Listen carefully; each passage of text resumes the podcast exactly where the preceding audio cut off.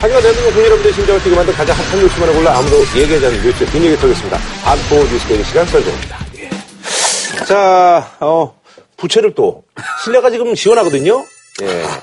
퍼포먼스의 올, 일종인가요? 올 부터 소품입니다. 아, 예. 여기에 우리 유판서 13대 위에 어른 유승용 선생이십니다. 아, 그래요? 예, 아. 예, 낙동 강가에 외로이 때를 기다리면서 음. 보슬비 오는 날 선실. 그러니까 보슬비가 오면 이런 시상이 떠오를 것 같아요. 요즘처럼 더워가지고요. 뭐 강변을 거느려도 그리고 요즘 낙동 강변은 안 돼요. 그리고 앞으로 되어가지고 얘기할 때 무협 소설에 나오는 것처럼 이렇게 해서 부채도사. 예. 자, 지난 한 주를 말이죠. 뜨겁게 달군 한 장의 사진을 좀 소개하려고 하는데요. 썰전 위클리 포토제닉 시간인데, 지난번에 저희가 또 소개를 해드렸습니다. 8월 1일부로 해서 팽목항을 출발점으로 이제 민생 투어를 떠난 김무성 전 대표의 소식이 올라왔는데 아무래도 이제 보좌진들하고 같이 갔으니까 이제 SNS 이런데 뭐 본인 사진을 좀 많이 올리시겠죠. 뭐 근데 이제 손빨래하는 사진이 누리꾼들 사이에서 화제인데 사진 제목은 깨끗하게 맑게 손빨래하게. 요 사진이 김무성 전 대표가 이렇게 뭐 짐지고 어, 다니면서 하는데 매일매일 SNS에 그러- 이제 예. 업로드를 하나 봐요. 근데 이제 김영삼 대통령 생가 앞에 마을회관에서 묵을 때 저녁에 네. 빨래하는 장면이에요. 그러니까 나 보통 사람이에요. 이 사람 믿어주세요. 이거잖아요. 네. 근데 사실 이러면 안 되지. 왜 안 되냐 하면 네. 지금 습도가 높아서요. 네. 저녁에 빨아서 늘어놓으면 아침까지 안 말라. 이거 틀림없이 늘어놨다가 네. 비서진이 비닐봉투에 담아갖고 가져갔을 거야 아마. 근데 이 마을 회관에 세탁기가 없어요? 있겠죠. 아, 있는 데도 있고 없는 데도 있을 거야, 아마. 글쎄 이미 빨래 파는 구시대의 유물 아닌가요? 빨래판을 어디서 구했을까? 아 시골에 가면 다 있어요 빨래판. 왜냐하면 마, 세탁기가 아니, 있어도 마을 회관에 있을까요? 예, 세탁기가 있어도 가끔씩 손빨래를 네. 해야 되는 것들이 그런 있죠. 경우 종종 있고. 근데 칼라로 보니까 그건 너무 좀 그렇습니다. 앉은 자세부터 입은 옷까지 앉은 자세가 몇십 년 전에 제 어릴 때 우리 동네 우물가에서 본 아주머니 모습 이더라고요. 이게. 원래 빨래 손빨래 할 때는 이 아주, 포즈가 제일 아주 예. 익숙한 모양이에요. 근데 그 사진을 누가 찍었을까요? 그건 비서가 찍죠. 하필 왜 그 사진을 찍어 놓습니까? 아니 여러 사진을 찍은 중에 의도적이잖아요. 아, 그럼요. 원래 정치인의 사진이라는 거는 오바마 대통령도 그렇고 박근혜 대통령도 그렇고 아무렇게나 내보내는 게 아니고 거기에 메시지를 실어서 골라서 보내는 거예요. 아, 결국 이 사진은 이미지를 빨래하는 사진이잖아요. 자기 속옷 빨래하는 사진이 아니라 그 정치인들은 그런 거 해야죠. 연예인들도 할 걸요. 연예인들도 사실 이제 뭐 인스타그램에 뭐 올리고 이럴 예, 때. 그런 것들이 약간 더 염두에 두죠. 예. 그러니까 저처럼 SNS를 애초 안 하면 됩니다. 아이고 참. 남 하는 걸 왜? 아, 그 정무심 이야기예요? 인큐베이터잖아요. 계속 분노나 표출하고 또 SNS 없었던 시절의 사회가 얼마나 더 화기애애했습니까? 아, 그렇지 않습니다. 아니, SNS에도 뭘 올리냐에 달린 거죠. 누리꾼들 같은 경우는 이제 아무래도 젊은 분들이 많다 보니까 좀 그럴 수 있는데 그래도 나이 지긋하신 분들은 이 사진을 보고 김무성 전 대표가 그래도 이렇게 서민적으로 이렇게 또 자기 빨래 또 자기가 알아서 하고 뭐 이렇게 생각하는 음, 그러, 그렇게 생각해주면 고맙겠죠. 아 그런데 그런 분은 별로 없을 거예요. 예, 제가 지난번에도 네. 말씀을 드렸지만은 이 민생 탐방이라는 거 네. 있잖아요. 가장 많은 게 택시 운전이죠. 예전에 그 그러셨죠. 김문수 전 경기도지사 그 그렇죠. 민생을 듣기 위해서 택시를 몰고 또 손학규 전 경기도지사 이분은 뭐 전국을 다니면서 탄광에도 가고 마늘밭에도 가고 다 했잖아요. 네. 그런데 성공을 못 하잖아요. 아이, 어떻게 하는 것마다 다 성공해요. 거기다가 열심히 노력해도 성공 이 못할 수도 서민 있죠. 코스프레는 네. 예, 근데 박은순 시장이 처음에 출마할 때 떨어진 신발 그거 유명하죠. 음. 지난번 그 출마했을 때도 멜빵 메고 운동화 신고 그냥 허적허적 다니는 선거운동. 그 반대편에 있었던 정몽준 후보 환경미화원 옷 입고 빗자루 들고 설었단 네, 말이에요. 지난번에 비판적으로 좀 예. 말씀하셨는데 일종의 그 코스프레입니다. 이런 정치인들이 코스프레를 마냥 우리가 아 정치니까 그럴 수 있다 이렇게 할 것이냐 비판적인 시각으로 비판할 걸 비판해야 옳은 것이냐 한번 생각해 볼 문제죠. 저는 그냥 이런 거 보면, 음. 아이고, 애쓰시네. 아니 미국이나 영국이 이런 거 봤어요? 어, 그, 거기도 사고, 이번에 트럼프도. 아니 근데 저는 이 트럼프는 이런 거 안 할 줄 알았는데 이 사람도 이런 걸 안 해요. 뭐 치킨 앞에다 두고 뭐. 아니 그런데 나는 그 사진, 평소에 트럼프. 아니 그 사진을 보면서 네. 아마 좀 오버된 사진 아니냐. 전용기에 네. 어디 식사를 하니까 냅킨이 놓이고 그리고 포크와 나이프가 놓일 건데 근데 그게 하필이면 치킨에 올라갔단 말이에요. 음. 근데 그걸 굳이 그 이 사람이 치킨을 먹을 때마다 어, 칼과 나이프를 쓰겠으면 그 치킨 한 번도 안 먹어봤을 때 마무하고 음. 근데 이제 귀족들은 예의를 중시하잖아요. 그런데. 의전을. 그러니까 우리 서민들은 보통 치킨 나오면 그거 뭐 젓가락으로 먹고 이렇게 하려면 불편하니까 탁, 뭐 휴지 조금 뜯어갖고 이렇게 딱 잡고 이렇게 먹잖아요. 근데 트럼프는 평소에 그렇게 안 먹나 봐. 그러니까 이게 이렇게 된 거죠. 음. 근데 뭐 캐머런 영국 총리만 하더라도 바비큐 파티에서 핫도그를 핫도그요? 예, 포크로 먹었다. 아니면 햄버거를 존 케이식 그 후보가 어, 포크로 칼 나이프로 잘라서 먹었다. 우리 박 대통령도 그래서 햄버거. 있을 때 예, 구설수 올랐잖아요. 근데 아마 그 주변의 얘기를 들어보니까 그랬다고 합니다. 이게 햄버거를 먹고 하면 바쁜 일정에 또 손을 또 닦고 하는 시간이 필요하니까 주변에서 그렇게 준비를 해준다는 요즘. 햄버거도 너무 커가지고 그냥은 또. 예, 준비를 그렇게 해준다는 거죠. 그러니까 너무 비인간적으로 크게 만들죠. 근데 그런 걸 하필이면 또 사진을 찍어서 음. 이렇게 햄버거를 포크로 먹는다. 이래서 이번에 그 뉴욕 시장이라든가 존 케이식 후보라든가 개통당했다. 원래 햄버거 먹을. 때는 종이가 그게 질기잖아요. 네. 그걸 이렇게 싸가지고 앙 먹고 옆에 양배추 이렇게 하나 흐르면 손으로 집어서 이렇게 먹고 그 다음에 감자튀김 하나 집어서 케찹에 집어서 먹고 이렇게 먹어야 진짜 사람들이 먹는 거하고 똑같은 건데 평소에 그렇게 안 해봐서 그런 거죠. 손으로 먹는 게 나쁜 게 아니잖아요. 그래서 말이에요. 음. 어쨌든 뭐 이거는 뭐 그냥 일종의 그냥 해프닝. 예. 그냥 잠시 예. 이제 정치인들이 예. 국민들 즐겁게 해주려고 아니, 네. 어떻든 우리는 이런 코스프레가 아직도 통하는 사회란 말이에요. 내 말은. 그 영원히 통할걸요? 영혼이요? 예. 그런가요? 예. 그럼 어떻든 네. 서민과 가깝게 보려고 해서 우리 이해를 해주자는 것은 난 말이 안 된다고 봐요. 왜 말이 안 아, 돼요? 왜 그런가 하면요. 민생 탐방 이러는데 지난번에도 말씀드렸지만 민심을 탐방을 해야만 합니까? 아, 그래도 안 하는 니들이 낫죠. 자격이 없는 거예요. 아니 변호사님 이건 좀 중요한 건데 저는 그렇게 생각해요. 이게 나쁘게 볼 수도 있는데 사실 승용차 있고 운전해주는 비서 있으면 서민과는 멀어지죠. 그죠? 우리 시- 지하철 신도림역에서 뭐 전철 갈아탈 때 막 숨 막히면서 이 더운 여름에 출퇴근하는 이런 서민들의 애환 이런 것들을 알 수 없죠. 고급 승용차에 운전해주는 비서 있으면 서민과 멀어지는 거예요. 근데 자기 생활이 그런 걸 어떡하겠어요? 그럴 때 잠시라도 서민의 입장에서 한번 느끼고 생각해 볼 수 있게끔 자기가 이런 걸 해보는 거. 이런 건 저는 꼭 나쁘게 볼 건 없다. 일부러 속이려고 하는 건 아니라고 봐요, 저는. 아, 전 조금 다른 생각을 갖고 있어요. 평소에 서민들하고 교류가 빈번하면 네. 서민 코스프레를 하지 않아도요 충분히 합니다. 평소에 자기 지지자들, 자기를 찾아오는 사람들 외에는 만나지 않기 때문에 서민들을 모르는 거예요. 쉽게 말하면 자기가 살고 있는 그 동네만 하더라도 거기 편의점을 다니고 식당을 다니고 포장마차에 가서 평소에 오뎅을 먹어본 사람들은 압니다. 서민이 어떤지를 굳이 이런 서민 코스프레를 하지 않아도 서민 생활을 누구 못지않게 잘 안단 말이에요. 그렇게 안 사는데 어째요, 그럼. 이렇게라도 해야죠.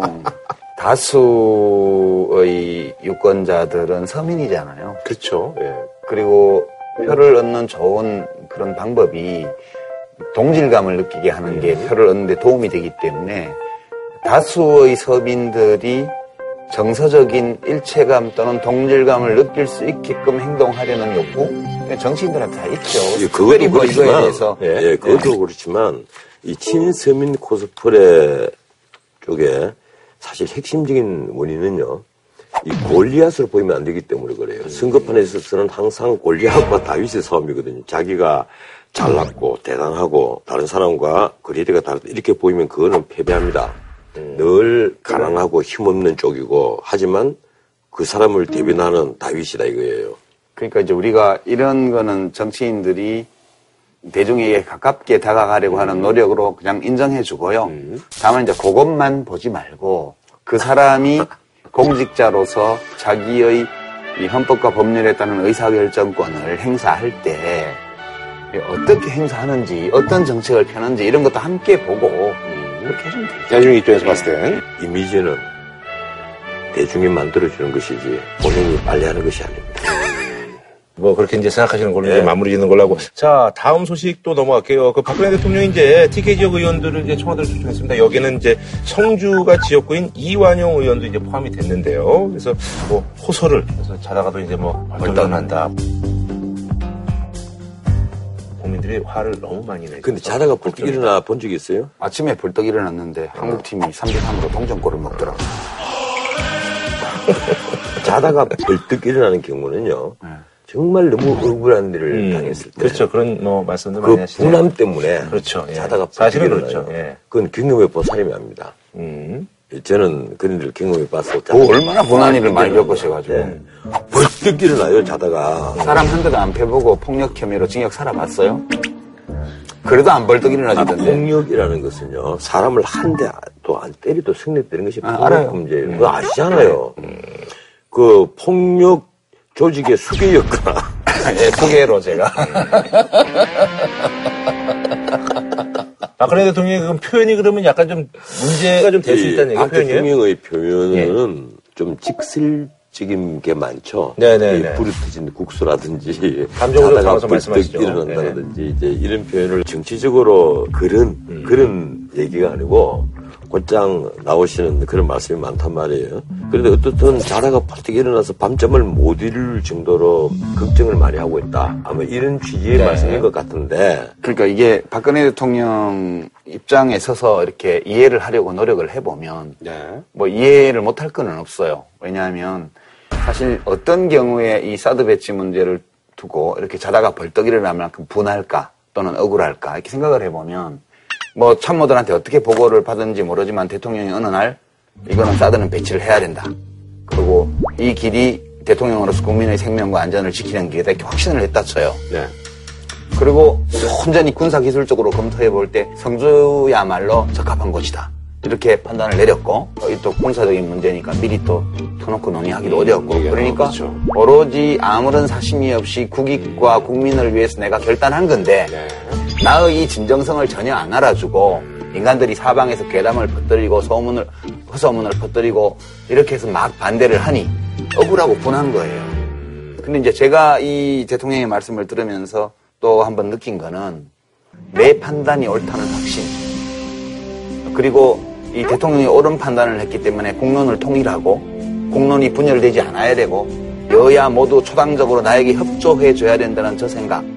저게 21세기하고 안 맞는 거예요, 그냥. 그러니까 세상과 내가 안 맞으면 내가 다치는 거예요, 마음이. 아니, 그런데 네, 그런 거라고 이해를 하죠. 그 유판스가 조금 지나치신 것 같아요. 왜요? 뭔가 하면 21세기든 뭐 20세기든 혹은 22세기가 오더라도 이 지도자는 모든 얘기를 다 듣고 보도관 결단을 내려야 될 때가 많습니다. 아마 박근혜 대통령이 충분히 그 얘기를 듣고 그리고 많은 것을 참조를 해서 내린 최종적인 결단이었을 거예요. 중국 문제도 고려를 하고 어, 그래서 결단인데 내가 지금 우려하는 것은 그 과정에서 이 반대 진영이라든가 국민에게 단 한 번도 제대로 된 브리핑이 없었다. 설득 과정이 없었다는 거예요. 아, 지금이라도 토론을 하면 되는데 지금도 토론을 안 하잖아요, 대통령이.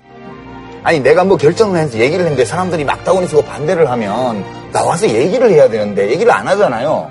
그러면 나 혼자 꼴방에 들어앉아서 고독한 결단이라고 내려놓고 그 고독한 결단이 국가와 국민을 위해서 옳은 건지 아닌지를 어떻게 검증을 해요? 자기가 100% 옳다고 확신을 하더라도 그게 그런 보장이 없기 때문에 이 민주국가에서는 그걸 토론을 해야 된단 말이에요. 그런데 예 근데 사드는요 이게 안보 문제거든요. 과거에 군사 정권 같았으면 최종적으로 결정될 때까지 비밀에 붙여졌을 것이고 아마 사드가 배치되고 나서도 비밀에 붙여졌을 겁니다. 아, 몰래 배치했죠, 뭐, 몰래. 지금 민주화 이후에 이 사드 문제는 처음부터 공개가 돼 있었잖아요. 사드를 배치할 것이냐 말 것이냐. 네. 그리고 언론을 통해서 찬성하는 사람, 반대하는 사람 수많은 토론이 벌어져 있었단 말이에요, 이미. 그리고 대통령은 특히 그 군사 전문가들에게서 그리고 국방부 관계자들, 정보 관계자들 그리고 많은 사람들에게 서 아마 얘기를 들었을 거예요. 아니에요, 그래서 이러이러하기 때문에 사드는 필요하다고 해서 내린 결정일 테고 그 아무 얘기도 듣지 않고 독단적으로 판단했겠어요? 그건 아니란 말이에요. 저는 인정 아니, 못해요. 왜 그러냐면 지금 이제 우리 변호사님 말씀의 문제의 핵심이라고 보는데요. 사드는 단순한 군사 기술상의 문제가 아니에요. 그래서 외교 당국한테서는 이것이 주변 국가에게 어떤 파장을 몰고 올지에 대해서 미리 점검해야 되고요. 그다음에 몇 달 전부터 중국이 가만 안 있을 거라고 얘기를 했잖아요. 중국 입장이 논리적으로 옳든 그러든. 그러면 중국과 외교 관계가 이렇게 나빠질 경우에 이것이 경제적인 측면에서는 어떤 여파가 올지를 검토해야 되고요. 이 여러 가지를 검토해야 되기 때문에 사드는 단순히 군사기술적인 측면에서만 판단하면 안 되는 문제였고 처음부터 종합적으로 판단했어야 되는 문제예요. 근데 NSC에서 외교부 다 배제되고 그거 발표하는 날 오사라 간거 아니에요. 지금 정부 안에서도 오로지 이 사드라는 무기의 군사기술, 오사라 간 거예요? 네, 군사기술적 측면만 따지는 사람들이 대통령 주변에 포진해서 의사결정을 하도록 만들었고 나머지 이 종합적인 문제를 따질 수 있는 다른 당국자들이 다 밖으로 밀려나 버린 거예요. 국가 운영을 이렇게 하니까 나라가 시끄러워지죠. 왜 자다가 벌떡벌떡 일어나요? 지금요. 자기 잘못을 반성을 네. 해야지. 제가 한 가지만 말씀드릴게요.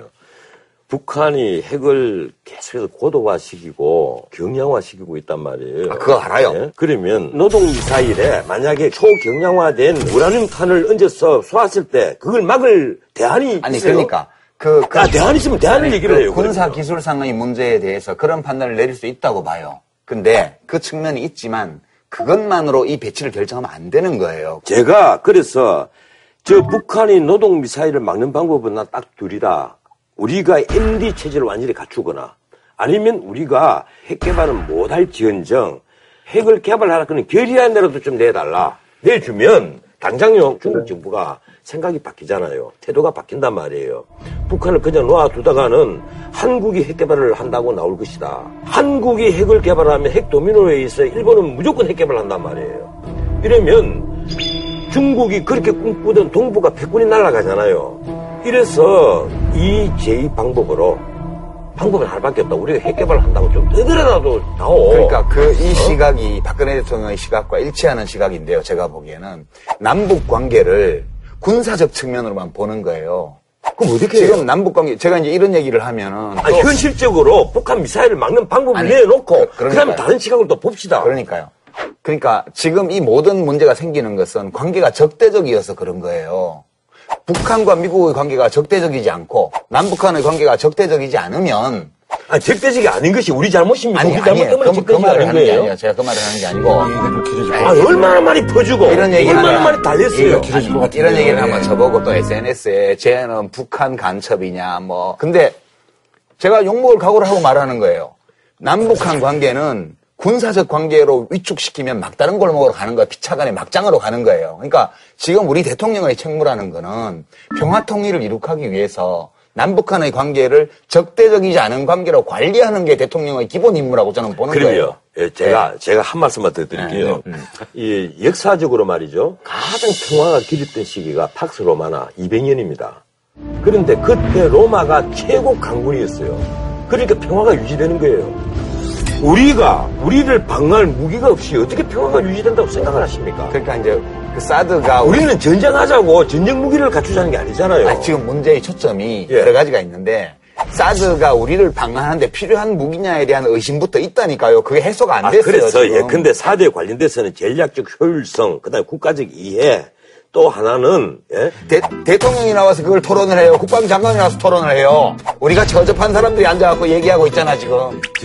먼저 어쩌면 우리가 이제 그만하세요, 이제. 지금 전략적, 봐. 전략적 효율성 이거 여태까지 얘기 많이 나왔잖아요. 아니, 아니, 그러니까. 아니, 아니, 보세요. 전략적 효율성 문제는 우리가 따지지 맙시다. 우리보다 더 전문가들이 수도 없이 방문 끌어다 놓고 토론한 문제예요. 그래도 아무리 정부에서 얘기한 것 들어도 납득 안 돼요. 하지만 그 대부분은 군사 기밀이니까 우리가 따질 수가 없는 것이고, 어, 다만 국가적 이해 문제는 말이죠. 박근혜 정부 외교가 나 실패했다는 생각을 난 늘 하고 있습니다. 이 시진핑은 대한민국을 과거에 청나라 때 조선 정도로 이해를 하고 있는 것 같아요. 에이, 그렇게까지. 아, 근데 중간에요. 이 이제 그 청와대 그 만찬이 있을 때 이제 건의를 했잖아요. 그래서 아니, 저기 좀 장소라도 좀 옮겨달라 했더니 아, 그건 좀 검토를 해보겠다 했는데 이게 또 이제 뭐 약간 논란이 있어서 또 이제 청와대 대변인이 아, 그거는 그냥 뭐 소통 차원에서 이렇게 얘기한 거지. 이렇게 의미 있는 그런 건 아니다라고 이제 얘기를 했는데 이거는 뭐 대통령이. 좀 말실수를 하신 건가요? 아니면은 이게 좀 어떤 건가요, 이게? 아이, 운원에 떡 준다고 의원들이 와서 징징거리니까 아, 그냥, 그냥- 듣기 좋은 말로 그냥 한 아니, 거지. 그런데 네. 아니, 립서비스인가요? 정말. 대통령이 립서비스인가요? 예, 대통령께서 아, 립서비스라고 보시는 건가요? 아, 뭐 그렇다고 봐야죠. 예, 예. 대통령께서 너무한 게 네. 예, 근데 성주 같은 데 배치를 적어도 할 정도까지 과정이 왔다면 국방부를 통해서 어느 정도 오픈을 하고 그 입지가 후보 후보가 이렇게 했는데 장단점 이렇게 있습니다라든지 그래서 국민들에게 최소한 브리핑할 시간은 있지 않았느냐. 뭐 지금이라도 하면 돼요. 지금이라도 하면 되는데 지금도 안 하잖아요. 아니 이미 지금 결정이 됐 왜냐하면 이게 왜 안 되냐면요. 원래부터가 한미 간에 이 부지 조사를 여러 달에 걸쳐서 했잖아요. 했는데 지금 세 가지를 고려하면 하나는 군사 기술적 효율성 문제가 있고요. 두 번째는 이제 민간에 혹시라도 피해가 갈수 있으면 반대가 심해지기 때문에 민간에 대한 피해나 이제 상업시설에 대한 피해가 적어야 된다는 거 있고 세 번째는 경비 문제예요. 그러니까 지금 성주에 그 기존에 이제 우리 미사일 부대가 있는데 네. 거기를 하려고 한 거는 그 미사일 부대의 인프라가 이미 조성이 되어 있는 데 아닙니까? 그러니까 비용이 예. 추가적인 비용이 적게 들 예. 거라고요. 근데 지금 생짜로 그 근처에 있는 다른 산꼭대기로 가려면 뭐산난 두 군데 얘기하고 뭐 그러더라고요. 산꼭대기 깎아야 되고 헬기로 실어 날라서 기반 공사해야 되고 뭐 시끄럽고 오래 걸리고 그리고 거기라고 찬성한다는 보장도 없는데 그러니까 지금 비용 문제도 있기 때문에 그럼 비용 문제 추가적으로 지금 주둔군 지휘협정에 따라서 좀 미군 주둔 지원비를 올리는 방식으로 이걸 지원한다 그러면 국회에서 또 시끄러울 거 아니에요. 그러니까 어차피 그 성주 안에서 다른 산으로 간다는 건 처음부터 이게 테이블이 없는 거예요. 근데 그냥 대통령이 와서 하도 그러니까 이 그런 거지 뭐. 이 사드 포대를 우리 서울도 수도권도 방어할 겸 하나는 청와대, 하나는 국회. 아니 그렇게 안전하면 청와대 비상에 갖다 놓든가. 아니 그 청와대하고 국회, 국회도 빼놓으면 안 되죠. 국회는 안 돼요. 여의도에 그거 낮아가지고 그거 쏘면 항공 항공기 운항이 안 되잖아요. 영종도에서 15km까지. 빙 둘러서 가도록 하면 되지. 그걸 김포공항 폐쇄하고. 서울공항도 폐쇄해야죠. 그러면. 아니 그래서 지금 더민주고 초선 의원들이 이제 사드 문제 이제 뭐 논의하기 위해서 이건 뭐 물론 이제 학자들이라든지 뭐 거기 이제 뭐 통신원들이라든지 이런 분들 또 교민들 얘기 좀 들어보려고 이제 간다고 하는데 이것 때문에 지금 또 민주당 내부에서도 시끄럽고 청와대도 반대하고 있고 뭐 그렇습니다. 지금 원래 북경대 교수하고 좌담회, 나는 교민 간담회, 통신원들 또 뭐. 그리고 김장수 대사와 만나겠다. 중국 특파원과 네. 오찬 이렇게 예정이 돼가 있는데 오늘 김장수 대사와 만나는 게 취소가 됐죠. 아 정부에서 뭐라고? 예. 어. 아니, 취소가 된 거예요. 근데 중국 의견을 몰라서 가는 겁니까? 나는 그 왜 가는지는 우선 모르겠어요. 그 제가 설명해 드릴게요. 예, 왜 가는데 이게 원래 어떻게 된 거냐 하면. 혹시 이게 그- 가는 여섯 분 중에 아는 분이 있어요? 예, 저는 아는 사람 많아요, 예. 이 중에. 원래는 이제 김영호 의원이 주동자인데 예. 이 사람이 더불어민주당의 중국 정책 책임자고 베이징에서 유학을 5년이나 한 사람이에요. 중국 통이에요. 그리고 이제 자기가 거기서 유학을 했기 때문에 북경대에 그 국제 정치학 하는 학자들하고 그런 한국 정치학 하는 사람들하고 모아서 학술 간담회를 하기로 했는데 더불어민주당 초선 의원 단톡방이 있어요. 거기다가 이런 거 있는데 혹시 어디 휴가도 안 가고 심심한 사람들 같이 안 갈래 이렇게 올린 거예요. 무슨 학술 간담회였는데요? 그 이제 이 동북아 정세에 관한 학술 간담회. 이 사대에 관, 관련된 겁니까? 원래 사드에 관한 것만은 아니고. 거? 아하. 그 전부터 잡혀 있었군요. 예, 그 전부터 잡혀 있었는데 이제 이번에 이제 이게- 사드가 이제 얹어진 거군요. 예, 단톡방에 올렸더니 저요 저요 이렇게 해서 다섯 명이 들어와서 여섯 명이 초선만 여섯 명이 이렇게 된 거예요. 그 이 사람들이 이제 가서 뭘 하려고 그러냐고 물어봤더니 자기들이 얘기할 건 세 가지래요. 우선 사드 문제로 인해서 한중 관계가 계속해서 훼손되는 거는 양국 모두에게 좋지 않다. 두 번째는 북핵 문제 해결을 위한 국제사회와 중국의 공존은 계속돼야 된다. 세 번째는 중국 관영 민영 언론이 지금 무절제한 그 반한 감정을 조장하고 표출하고 있는데 이거 자제해야 된다. 지극히 원론적인. 이세 가지 얘기- 메시지를 전하기 위해서 가는 거래요. 그러니까 뭐 그냥 갔다 오면 되지 아무 뉴스도 아닌 근데- 거를 아니 근데 우선 이분들은 사대 반대를 하고 아니, 반대하는 사람들이에요. 중국 정부와 중국 언론들과 의견이 똑같은 사람들이잖아요. 똑같지는 않죠. 사실은 사대 반대하니까 그 그 점에서는 예, 그 점이 똑같은 음, 사람들이 그 점에서는 근데 중국에 가서 정말 이용당하기 너무 좋은 위치죠. 이 한국의 이런 정치인들도 사대를 반대를 하고 있는데 이런 식으로 다 보도가 안 되겠어요? 그러니까 이제 사드를 반대하는 입장에서 보면 그거는 이용당하는 게 아니고 서로 이용하는 거예요. 그러니까 변호사님은 사드 배치에 찬성하시기 아니, 때문에 우리가 우리가 이 야당 국회의원들 중국 정부에 가서 어떤 우정의 얘기를 듣겠어요? 그러니까 외교라는 게 대통령이 딱 결단하고 그 문제로 인해 가지고 이웃 국가 사이에 일정한 전선이 형성되고 이러면 모두가 다 대통령 노선을 따라가야 돼요. 아니 그게 아니고 그게 국익이에요? 예, 근데 지금은 그 안 그렇잖아요. 지금은 사드 배치를 놓고 한중 간에 첨예하게 공방이 오고 가고 있고 특히 중국에서는 네티즌들까지 전부 다 한국을 맹폭하고 있단 말이에요. 그러니까 우리도 이때 그냥- 4대 반대하는 국회의원들이 하필이면 간단 말이에요. 그- 차라리 4대 찬성하는 새누리당 국회의원들에 가서 어, 중국 언론이나 중국 학자들을 상대로 좌담회를 하고 아, 그 사람들이 가야 돼요. 어, 한국 입장을 설득을 하- 한다면 그건 네. 또 모르겠는데 아, 그 사람들은 가면 되죠. 4대 반대하는 분이 간단 말이에요. 아니 그러니까 찬성하는 분들도 가야 된다니까요. 그게 무슨 도움이 되겠어요, 우리에게? 왜 도움이 안 돼요? 도움이 대통령이 돼요? 지금 대통령이 사드 배치하는 거 전격 결단한 것 때문에 한중 관계가 극도로 나빠지고 있는데 이럴 때 사드에 찬성하는 입장 의 사람도 가고 반대하는 입장도 가고 그렇게 하는 게 국익 그래서 외교지. 4대 찬성하는 사람이 가서 한국의 입장을 전달을 하고 어, 중국의 오해를 풀기 위해서 예를 쓴다 그러면 그건 모르겠는데 그게 아니고 4대 똑같이 반대하는 분들이 중국에 가서 어? 중국 학자들과 이 점에 대해서 얘기를 한다. 그거 왜안 돼요? 내가 보기에는요. 저는 안 될 이유를 내가 모르겠는데요. 보기에는 정말 직접 취임 못한 얘기입니다. 거기까지 무슨 얘기를 듣겠어요. 예컨대요, 독일을 예를 들면, 독일의 유명한 정치 재단들이 우리나라에 사무소가 여러 개가 있어요. 그 지금 하이미히벨 재단은 녹색당이고, 사회민주당에서는 에버트 재단이 있고요. 아주 보수적인 기사에는 한스 아이델 재단도 있고, 이렇게 각 정당과 가까운 독일의 공적 재단의 서울 사무소들이 다 있는데, 그 사람들이 앙헬라 메르켈 총리의 그 이민 정책이라든가 유럽 뭐 EU 정책에 대해서 다 똑같은 입장을 얘기하는 게 아니에요. 지금- 그러니까 중국은 단일한 일당 독재 공산주의 국가지만 우리 사회는 다양성이 있는 국가잖아요. 그게 우리 장점이잖아요. 아니 그런데 이 네. 문제는요 그 문제가 아니지 않습니까? 왜요? 뭔가 하면요 예컨대 일본 국회의원 중에 독도는 한국당 맞다 네. 어, 이런 국회의원이 있어서 어, 한국에 그 사람이 들어와서 한국 언론과 만나고 어, 한국 교수들과 만나고 만약에 독도 문제로 첨예하게 한들이 네. 대립을 한 그 시기에 그랬다면 일본 언론에서 가만히 있겠어요? 가만히 있겠지만 그것은 올바른 일이에요. 그죠?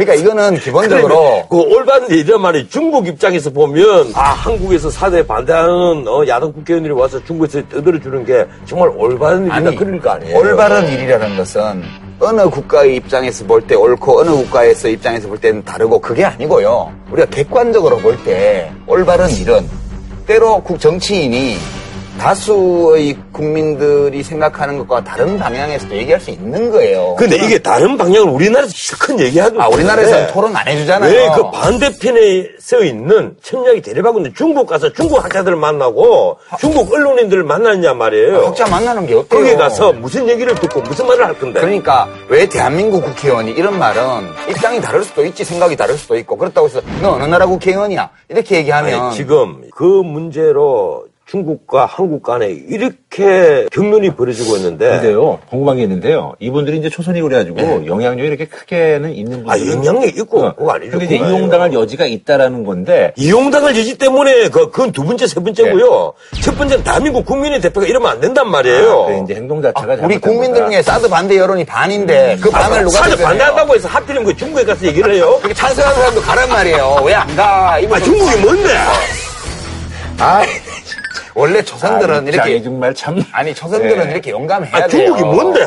아니 그럼요. 저는 이제 개인적인 생각인데 이게 좀 너무 언론에서 좀 일을 키운 게 아닌가. 일을 키운 게 아니라 바보짓을 하니까 그런 거예요. 아니, 제가 물어봤어요. 네. 제가 이분 중에 한 분, 다 아는 분들이 여럿 있으니까. 몰라서 그런 거예요. 저도. 전화를 네. 해서 되게 시끄러운데 안 가면 안 되겠냐고 어. 물어봤어요. 그 너무 시끄럽고 뭐 네. 김종인 대표도 뭐안 어, 맞아. 가지 안 말라고. 당내에서 뭐 가지 말라고 막 그런 거 있으니까. 뭐 이렇게 막 욕 먹는 거는 초선들이 좀 불이익도 당하고 나중 그러니까 뭐 안 갈 생각은 없냐 이래 물어봤더니 지금 안 가면 중국에 더 이용당한대요. 그러니까 야 바-. 박근혜 대통령이 뭐 막아가지고 이제 한국의 사드에 비판적인 국회의원들이 중국 오는 것조차 못하게 했다 이렇게 해서 지들은 더 독재하면서 예? 또 이용한다는 거예요. 그래서 뭐 지금은 동의하시는 거예요? 아, 처음부터 왜 그래? 중국에 갈 생각을 했어요. 아니, 어떻게 하다 보니 그렇게 됐다니까요. 원래는 그거 아니었대잖아요. 원래는 그거 아니었대잖아요. 아, 설사병 났다고 못 간다면 되지. 말에서 떨어지던가. 네. 그 국회의원 여섯 명 성함이나 똑, 예, 많이 보도가 불러줍시다. 됐어요, 이거는요. 김영호, 박정, 신동근, 소병훈, 뭐, 김병욱, 손혜원. 예, 예. 그 욕먹으라고 지금 이름 불러준 거죠. 아, 역사에 기록되라고. 그러니까 초선들은 욕 좀 먹어야 돼요. 이게 우리 노무현 대통령도 초선 때 엄청 말 불랑거리를 많이 근데 만들었던 이게 좀 욕먹을. 행동이라는 건 뭐, 뭐, 하시는 옳고? 그러고 간에 지금 욕을 먹고 있잖아요. 새누리당에서 맨날 논평 나오고 막 음. 보수 언론 쪽에서 막 사설 나오고 하잖아요. 근데 초선 때는 욕 먹는 걸 두려워하지 말아야 돼요. 어, 예. 본인도 일점이 요해했으면서. 예, 저도 초선 때 말씀 많이 이렇게 했거든.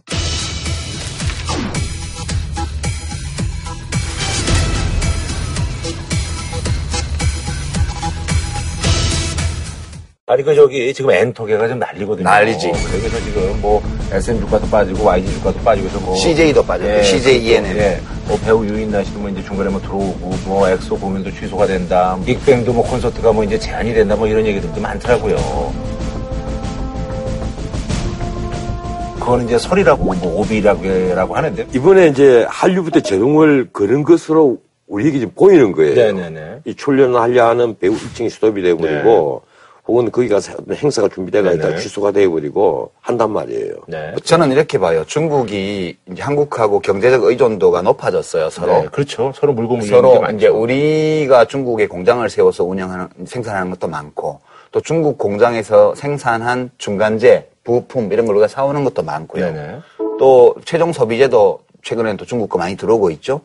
그리고 중국도 마찬가지로 우리한테 중간재 수입 공작기계 같은 거 네. 수입 많이 해서 서로 이렇게 의존하고 있어서 일방적으로 자기는 피해를 하나도 안 입고 한국만 괴롭히는 경제보복 조치는 어려워요. 네. 그러니까 중국이 자기들은 데미지를 거의 안 입는 거. 그래서 엔터테인먼트 산업 쪽에 이게 집중이 되는 거예요, 초기에. 지금 그 단계죠. 그냥. 이게 예. 제가 조금만 더 부연할게요. 이게 근데 휴대폰만 하더라도 중국 샤오미라든가 화웨이 같은 데서 이미 세계적으로 3위, 4위가 아마 그럴 거예요. 그런데 이런 부품들을 생산하는 게 이 삼성 디스플레이, LG 디스플레이, 삼성 전기 그리고 그 LG 이노텍 이런 부품 회사들이란 말이에요. 여기가 공급을 안 해주면 못 만들어요. 그렇죠. 특히 삼성전자에서 반도체를 공급 안 해주면요 끝나는 거예요. 네, 그러니까 이제 중국은 사회주의를 표방하고 있고 공산당 일당 독재 체제예요. 실체는 뭐냐? 국가 자본주의예요. 개발 독재. 그러니까 사회주의를 표방한 자본주의 개발 독재예요. 네. 그러니까 국가가 제일 큰 전주고 국가가 가장 막강한 대자본가예요. 그러니까 우리는 야, 그 중국 배우 출연시키지 마 이러고 청와대에서 얘기한다고 연예기획사에서 네 알겠습니다. 출연 안 시킬게요. 그러나요? 이렇게 안 하잖아요. 음, 동- 네가 뭔데? 이렇게 나온단 말이에요. 중국은 일당 독재 국가이기 때문에 모든 것이 다 공산당 손아귀에 있어요. 기업들도 마찬가지로 직간접적인 영향을 아래 있기 때문에 쓱 눈치만 줘도 다 알아서 켜요. 그렇기 때문에 이 문제에 대응하는 대한민국과 중국 중화인민공화국의 대응 방식에 차이가 있을 수밖에 없어요. 이게 네. 중국을 국가 자본주의 혹은 마켓 소셜리즘, 시장적 사회주의라고 그러거든요. 이게 이제 시장의 존재를 인정하는 사회주의란 말이에요. 우리는 막연하게 중국이 무조건 개발 다 되어 있다 이렇게 생각하는데 그게 아니에요. 그런데 중국이 지금 국민소득이 8천 불이거든요. 8천 불인데 이게 만 불이 넘고 2만 불 정도에 만약에 가게 된다면 13억 인구가 2만 불의 국민소득을 가진다면 문제가 기환이 됩니다. 그래 되면 중국이 완전히 개방 안 할 수가 없어요. 중국 그 정부에서 늘 불안해하고 있는 게 그거예요. 어차피 계속해서 이제 경제가 크고 하면 이 자유 열풍이 끊임없이 올 거고 마지막으로는 정치적 자유 이것이 가장 큰 논란거리가 될 거란 말이에요. 그때 되면 북한은 저절로 통일을 합니다. 그래서 나는 중국이 1인당 국민소득이 한 13,000불 정도가 되는 앞으로 향후 한 5, 6년 뒤 북한이 소멸될 가능성이 굉장히 높다고 봐요. 네. 알겠습니다. 저기 그 그때를 우리가 위해서 지금 화기애애하게 우리가 토론합시다. 네. 그 여야 뭐 별로 이제 큰 관심 없으시다고 했는데 어쨌든 그 저기 비박은 이제 그 단일화를 해서 이제 주호영 의원으로 이제 단일화가 됐고요. 아, 이거 문자 많이 왔다 갔다 그거 한다네. 근데 재밌더라고요. 오다. 아니 근데 이정인 의원으로 통일이 된 것 같아요. 예. 그걸- 내천, 내천이라 전문 아니 용어로. 이주영 의원이 굉장히 흥분을 해서 한 얘기가 총선을 망친 책임자들이 말잘 듣는 흑수합이 당 대표를 만들자고 전화나 문자 오더를 내준다. 네. 당원을 적으로 만드는 이런 비민주적인 오더 정치, 개파 정치는 더 이상 우리 정당사에 존재해서는 안 된다. 이런데 그러니까 친박이 지금 해체돼가는 과정인 거죠, 이게. 아. 그러니까 범친박에서 네, 범침박에서 지금 이제, 이제 선골만 남는 거예요. 이제 오더가 문자로 돌았다 이런 얘기는 네, 논란이 있었죠. 이제 진박 쪽에서 이정현으로 몰자 이렇게 됐다는 얘기고 음. 그 오다를 내린 사람이 누구라고 생각합니까? 그 뭐 공천을 좌우했던 사람들이죠. 최? 최도 포함될 거고 청? 청도 포함될 거고. 아니 근데 저기 뭐 비박은 뭐 김문수 네. 전 대표 중심으로 오더 이런 건 없었어요? 비박? 왜 없겠어요? 거기서 당연히 있어요? 오더가 아니, 있죠. 비박은 어차피 이제 단일화를 그 여기는 이제 명분 있는 절차를 거쳤기 때문에 예, 조영 의원이 이제 단일화가 됐, 됐거든요. 하여튼 똘똘 뭉쳤어요, 그쪽은. 근데 한성격 의원이 진짜 재밌는 얘기를 했더라고. 구태를 보여줘서는 안 된다. 잡상인들은 빠져달라.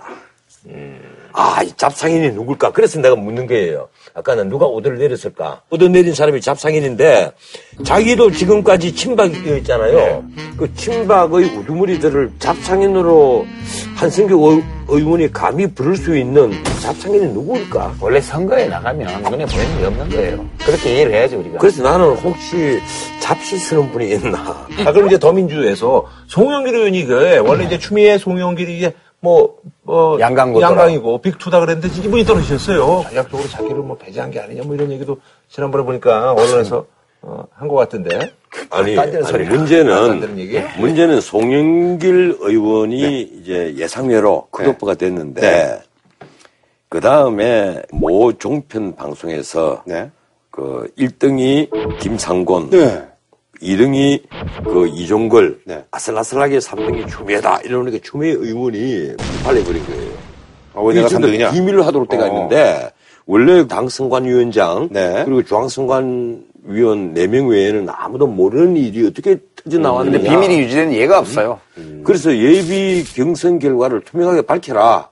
이걸 밝혀야 어, 이 돼요. 문제 끝까지 밝혀야 된다. 이 얘기예요. 나는 요번에 깜짝 놀란 게 더불어민주당에서 그 당권에 도전하는 분들이 박근혜 정부의 그 근거를 흔들려고 한단 말이에요. 쉽게 말하면 권력을 도둑 맞았다. 이런 표현이 자연스럽게 여기저기 나오는 거예요. 지난번 3년 반 전이 대통령 선거가 부정선거였고, 그래서 이 권력이, 어? 정당성을 못 가진 권력이다. 이 얘기가 지금 나오는 거예요. 아니 그런 표현은 문학적 레토릭으로 인정해야죠. 그 어떻게 문학이 레토릭이 정권을 도둑맞았다고. 생각한다. 이 말은 여러 가지로. 해석할 수 있어요. 이길 수 있는 선거였는데. 아니, 기자들에게 얘기를 하고 연설을 하는데, 그런 연설을 하는데?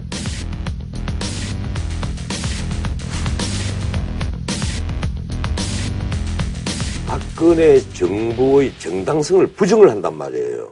그 이거는, 이건 레토릭이다 크고 넘어갈 문제가 아니란 말이에요. 아니, 지난번. 대선은 그 부정의 방식이나 이런 것들이 국민들의 의사가 완전히 뒤집어졌다고 우리가 판단할 만큼 심각한 결과를 남겼냐에 대해서 다툼의 여지가 있는데 그걸 가지고 한없이 다투면 국가적으로 바람직하지 않으니까 진 사람들이 넘어가라. 이런 거지. 지난번 선거가 뭐 깨끗한 선거였어요? 국가정보원을 거기다 동원을 했잖아요.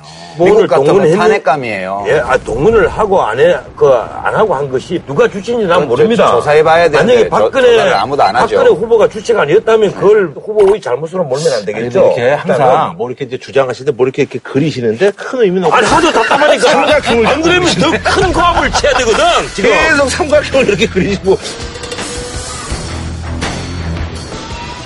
송영길 후보 탈락은 네. 이제 뭐 송영길 후보는 넉- 넉넉히 될 줄 알고 다른 후보를 어쨌다 뭐 이런 얘기들이 나오는데 이게 지금 1인 1표 선거예요. 1인 1표로 찍는 예비 선거에 전략적 선택이 어디 있어요? 자기 지지하는 사람 찍는 거죠. 그러니까 이거는 송영길 의원이 자기가 당 대표로서의 리더십을 충분히 인정 못 받았기 때문에 낙선한 거지. 그 이상도 이하도 없어요. 제가 볼 때는. 그런데 이번에 만약에 이 종편에서 발표한 1위 김상곤, 2위 이종걸, 3위 추미애 이게 정말 맞는 것이라면 이건 정말 놀랄만한 거예요. 네, 그러니까 진짜 본선에서는 어떤 결과가 나올지 아무도 몰라요. 지금 더민주의 당 대표 선거는 진짜 뚜껑을 열어봐야 알아요. 어떻든 내가 이번 그 여야 당권 국민들이 아무도 관심을 가지고 있지 않는 당 대표 선거지만 이 선거를 내가 지켜보면서 하나 느낀 것은요. 아직도 새누리당의 오더 정치 운운한단 말이에요. 와두들이 모든 걸 다 좌지우지한단 말이에요. 그리고 더불어민주당도 난 내가 보기엔 그 예외가 아닌 것처럼 보여요. 여기도 오다 있어요. 그래서 우리가 지금 말만 민주주의 한다는 것이 정말 이 민주주의 언제 민주주의를 할 것인가 하는 회의감이 짙게 든다. 알겠습니다. 그럼 한율 평좀 뭐에 대해서 할 거예요, 환율 논평? 오늘 이제 길게 얘기를 해가지고요. 예. 새누리당하고 그 더불어민주당의 투표권을 가지고 있는 책임당은 그분들한테 꼭 이 말 하고 싶어요. 오다에 신경 쓰지 마시고 네. 줏대 있게 찍으세요. 아니, 좀 한승교 의원에게 꼭 한번 물어보고 싶어요. 누가 자상인입니까? 자, 2015년 말이죠. 국세청에 신고된 그 상속증여세가 역대 최대 수준이라는 최근 발표. 그러니까 또 당연히 이제 뭐 부의 쏠림이다 이런 얘기가 나오고 있죠. 그래서 이번에 준비한 주제. 나너 부럽냐? 이거는요. 너나, 너나 부럽냐? 아니에요? 이거? 나눠 부럽냐지. 어. 나너 부럽냐? 이거, 이거 무슨 말이지? 나는 부르냐? 그러니까요. 나? 아. 너 부럽냐? 이거 언제 쓰냐 하면 어쩌다가 갑자기 공항에서 김연아 선수하고 마주쳐서 같이 셀피 하나 찍으면 인스타그램에 올리면 셀피 나너 올리면 부럽냐요? 예. 나너 부럽냐?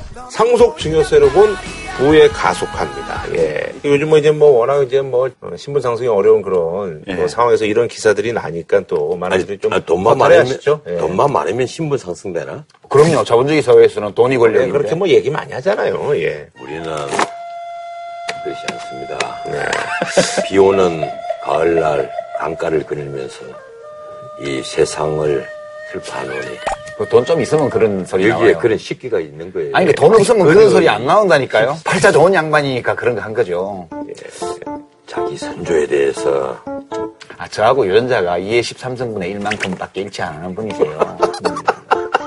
상속 재산가액이 역대 최대라고 합니다. 아니 이건 그럴 수밖에 없는 게 우선 그 돌아가신 분이 그렇죠, 예. 25만 한 3만 더 늘었더라고요. 5,400명에서 27만 5,700명으로 늘었어요. 예. 또 예, 부동산 가격이 많이 올랐잖아요. 네. 그래서 상속세가 2조 2,896억, 이 사상 처음 2조가 넘었고, 네. 증여세가 2조 그렇습니다. 3,628억. 예. 그래서 그 합해서 4조 이 5,524억. 아니 이제 돌아가셨다고는 하는데 어쨌든 이제 부의 대물림이 갈수록 심해지고 있다라고 얘기가 나올 수밖에 없는 상황 아니겠어요? 그게 왜 그러냐 하면 네. 이제 지금 고령에 계신 분들이 당군 할아버지가 나라 세운 이후로 최초로 자기가 세상 떠날 때까지 다 써도 도저히 그 일부밖에 쓸 수 없는 규모의 재산을 축적한 최초의 세대예요. 그런 분들이 이제 우리 한반도에서. 예, 꽤 계시다는 얘기죠. 예. 그 이제 그 세대가 이제 세상을 떠나기 시작하는 거예요. 네. 이제 그렇게 되면서 이게 이제 시간이 가면 갈수록 상속세, 그 증여세는 지금의 세제가 그대로 있는 한은 계속해서 빠른 속도로 증가할 거라고 저는. 그 말씀 일리가 있어요. 근데 상속세가 사실 두 가지 의미가 있습니다. 네. 하나는 그 사망세예요. 음, 죽어야 내는 세금이잖아. 아니, 실제로 우리가 아, 살았어도 상속할 수 예, 있어요. 아, 아, 뭐, 그 증여세죠. 증여지. 예. 그건 그건 하죠. 예, 사진 증여고, 우리가 사망세라고 하거든요. 그런데 한번 보세요. 우리가 평소에 그 재산 어떻게 모읍니까? 이게 나는 나쁜 짓에서 재산 모은 걸 여기서 거론하는 게 아니에요. 열심히 일해서 세금을 내고 남은 돈을 모은 거잖아요. 그렇죠. 거기에 대해서 죽었는데 또 세금을 낸단 말이에요. 예, 근데 한 100억을 열심히 벌었다 이러면 100억 벌고 나서 내일 죽었다 이러면 현행법으로 38억을 세금을 내요. 저 세금이 그렇게 38억 내고 나머지 여기에 대해서 또 세금을 또 절반을 또 내요. 21억을 낸단 말이에요. 아, 오늘 100억을 벌고 내일 죽으면 예. 세금을 두 번 낸단 말이에요. 뭐 예. 그래서 예. 이 상속세에 대해서는 이 전 세계가 상속세를 보는 시각이 다 다릅니다. 아, 예. 우리하고 일본은 최고 상속세율이 50%예요. 네. 미국은 한 35% 돼요. 아니, 최고 한계세율이 예, 최고 한계세율이. 무조건 그렇게 예. 다 낸다는 게 아니고 근데, 근데 상속세를 전혀 안 받는 나라가 한 시- 그 OECD 국가 중에 15개국이나 돼요. 어, 예. 근데 그런 날은 왜안 받는 거예요? 왜냐하면 이중과세라고 이중과세라고? 생각하거든요. 근데 이제 이중과세라고 보는 시각도 있고 예. 이중과세가 아니라는 시각도 있는데 아, 그런데도 안 받는 이제 거예요? 오늘 내가 100억을 벌어요. 그러면 38억 원을 내겠죠? 네, 일반 세금 내고. 딱 38억은 아니지만 예. 뭐 기초 뭐, 그 언저리 뭐. 하여튼 38억을 냈다고 쳐요. 그럼 62억이 남았잖아요. 내가 죽어버렸어요. 그럼 그걸 우리 애들이 받잖아요. 상속세는 누가 내냐면 죽은 내가 내는 게 아니고 내가 죽어버렸기 때문에 그 62억을 받는 우리 애가 내는 거예요. 걔가 내는 거지 내가 내는 게 아니, 아니라고요. 글쎄. 그러니까 이거는 이중으로 세금을 내는 거라는 주장을 하는 분들은 사망세라는. 개념을 아. 선호하시고요. 네네. 세금을 내는 주장 내가 죽어버렸는데 뭔 세금을 내요? 세금을 얼마 뜯건 나 무슨 상관이야 죽었는데. 문제는 내가 죽어버림으로써 우연히 나의 아이로 태어난 내 자녀가 그 돈을 그냥 in my pocket 하는 거예요. 아무 노력도 안 하고. 바로 그겁니다. 세금 내야지. 아니, 아니, 첫 번째 내가 상속세를 보는 시각이 두, 두 네네네. 그랬잖아요. 하나는 아, 이해가 사망세, 되네요. 예. 또 하나는 바로 방금 말씀하신 거예요. 로또세예요. 예. 우연히 나는 재벌이 아들로 태어났단 말이에요. 내가 한 게 아무것도 없어. 김구라나 유시민이나 지른지가 다 똑같은데 우리 아버지는 재벌이다 이거예요. 음. 그러면 내가 아버지 덕으로 평생을 호의호식하고 잘 먹고 편안하고 행복하게 산다? 그럼 거기에 해당되는 세금을 내야 내야죠. 되죠. 그래서 이 우연한 어떤 신분 상승, 이 우연한 기회 취득, 인데 대한 대가로 상속세를 받는다는 개념이에요. 그 로또도 세금이 그런데 있잖아요. 그런데 사실 아까 방금 말했지만 이 이제는 globalization 전 세계가 세계화되고 있는 제가 이미 오래됐단 말이에요. 자본도 이동하고 사람도 이주도 자연스럽고 이렇단 말이에요. 그래서 당장 이 서구에서 나오는 화두가 하나 있습니다. 어느 나라에서 죽어야 되느냐? 상속세가 적은 나라. 예, 어느 나라에서 죽어야 되느냐는 거예요. 가령 상속세가 어느 정도 가면요. 영국이 40%, 스페인이 34%, 독일이 30%. 이 최고 세율입니다. 그런데 이탈리아는 3%거든요. 죽을 때 이- 이탈리아 가서 죽자고요? 아니, 그래서 어느 나라에서 죽어야만 되는 것이 아니라 실제 이런 책이 있어요. 그게 너무 돈 있는 사람들이 야비하다. 그냥 독일에서 죽고 30% 세금 내면 그리고 되지. 또 하나. 그 이게요. 죽어서 세금 내면 봐- 봐봐요. 저성가는 노잣돈이에요. 복 받아요. 예, 우리나라하고 일본하고가 지금 최고 세율이 50%로 전 세계에서 가장 높은데 문제는요. 이게 우리나라하고 일본이 다른 게 있습니다. 우리나라는 뭔가 하면 미국과 영국 같은 유산세 개념이에요. 일본은 상속세 개념이고 일단은 부자가 죽지 않습니까? 네. 그러면 그 전체 유산이 가령 30억이 넘으면 최고 세율을 적용합니다. 그래서 이 전체 세율을 50%를 어, 그 적용을 한 다음에 나눠 가지는 거예요. 가령 그러니까 빼고 주는 거예요? 예, 예, 100억이, 100억에 대해서 자식이 3명이고 부인 1명이 있으면 4명이잖아요. 그럼 25억이잖아요. 그럼 25억씩 같은 30억 이상이 아니니까 최고 세율을 안 매겨야 되잖아요. 근데 아하. 아니란 말이에요. 전체 100억으로 해서 최고 거. 세율을 그래요? 매겨서 아. 50억을 이 네 사람이 나눈, 나누는 개념이에요, 우리가. 만약 그렇다면 좀 불합리하다, 그거. 예, 그렇고. 로또 맞은 액수에 따라서 예, 과세해. 독일이나 프랑스나 이건 이탈리아나 일본이나 이런 나라는 상속세 개념이란 말이에요. 백억을 네명이 나눠가지면 25억이니까 25억에 대해서 세율을 떨어지는 거에 적용을 대해서. 받아요. 아, 일본도 그래요? 예, 일본도 그렇단 말이에요. 그러니까 제일 세네요. 아, 이렇게 하면 이거는 이중과세라는 주장을 할 수가 있죠. 왜냐하면 그래서. 내가 남겨간 게 100억인데 그 100억을 그죠. 통째로 그 과세를 말씀을. 드린 거예요. 예. 이 상속세도 두 종류가 있다는 거예요. 하나는 유산세 개념, 하나는 상속세 개념이 있는데 우리는 유산세 개념이 그러니까 정리하는 게 유리해 그러면. 그래서 요즘 증명을 증명을 하면 하면 죽기 전에 미리 다 쪼개주면 예, 그래서- 그러면 쪼개서 예, 세금을 또 내잖아요. 그래도 이제 70대 때 요즘 그 돈 많으신 분들이 자신이 건강할 때 이제 부동산을 뭐 물려준다. 뭐 야, 요새 그게 유행이죠. 그래서 금수저 직원 뽑거나 뭐 이렇게 선발할 때 옛날에 뭐 친구 영화 보면 너가 아버지 뭐 하시노 그러잖아요. 너가 할배 뭐 하시노 이게 왜냐면 아버지 재산은 장수 시대라 내가 물려받을 가능성이 별로 없어 활동할 때 할아버지 재산을 받는다는 거 아니에요? 할아버지 할머니 재산을. 그런데 일반 서민들이 가만히 보면 네. 아 나도 상속세 한번 내봤으면 나도 정여세 한번 내봤으면 그런 소망이 있어요. 왜냐하면 사실 이게 일단 인구의 대부분은 자기가 관계없어요. 상속세, 정여세는. 왜냐하면 이 우리 이 자산 보유 상태를 보면 정부에서 이런 건 조사를 잘 안 하더라고. 2015년 10월에 한국의 부의 불평등이라는 논문이 나왔는데 이게 이제 동국대 김남년 교수가 상속세 과세 자료를 가지고 추정해 본 거예요. 이거 보니까요. 하위 50%는 전체 자산 중에서 1.7%밖에 아니야. 그러니까 이건 뭐 우리나라 개인들 중에 절반은 물려줄 것도 없고 물려받을 것도 없고 아무것도 없어요. 반은. 아니, 사실 우리나라는 대부분 살아있을 때 하나의 관례처럼 자식이 결혼을 하면 부모가 집 마련해주고, 예? 네. 그 다음에 결혼 폐물 마련해주고, 네. 다 마련해준단 말이에요. 사전에 이 정리도 이렇게 정리를 하는 나라가 없어요. 아니 그런데요. 사실 정리해서 한 푼 내지 않고, 그리고 그걸 국가가 사실 눈 감아줘요. 요새- 사실- 요즘은 좀 엄격하게 예, 해요. 요즘 엄격해졌는데, 네, 옛날에는 옛날에는 다 얼마나. 편법이 도- 많이 아, 도움됐어요. 금융실명제가 없을 때는 그게 누구 돈인지 알 수가 아니 없으니까. 그리고 금융실명제 뭐 한 뒤에도 자연스럽게 은행 부채 좀 일궈서 그냥 그 대출금 예, 예. 해서 아파트를 마련해 주잖아요. 예. 아니 근데 변호사님 그것도 좀 사는 사람들 얘기지. 제가 말한 건 지금 우리나라 중산층의 개념인데 중산층들이 자식들에게 집 마련해주고 뭐 마련해주고 찬다고 등골이 빠졌다는 거 그게 상위 10%인데 등골 좀 빠졌으면 좋겠다고 하는 사람도 많아요. 보세요. 지금 우리나라가 전체 자산 중에서 하위 50%는 1.7%밖에 안 갖고 있어요. 2013년도에. 그거는 김 교수의 논문이고 진보 쪽 경제학자로 유명하신 분이잖아요. 아이, OECD 통계도 비슷해요. 이게 이제 이른바 피케티 데이터식으로 한 건데요. 예. 20세 이상만 해볼 때 2013년 현재 상위 10%가 전체 자산의 66.4%를 가지고 있어요. 그러니까 10%에는 들어야 뭐 자식 차를 사주든 뭐 뭘 사주든 하는 거니까요. 제가 이 데이터를 말씀드리는 거는 상속세 세율 너무 높다, 정여세 세율 너무 높다 이렇게 생각하시지 말고 아, 이 세금을 낼 수 있어서 나는 정말 행운아야. 이렇게 생각하면 아니, 나는 근데요. 되는 아니, 나는 세율이 좀 높다고 그걸 비판한 게 아니에요. 네. 문제는요, 뭔가 하면 상속 세율과 증여 세율, 세율이 세계에서 제일 높다 보니까 편법 상속, 편법 증여가 일반화되어 있단 말이에요. 두 살짜리, 세 살짜리 얘기 몇백억씩 시드만이 만들어준 모 재벌이 얘기. 그 시드만들 왜 마련했겠어요?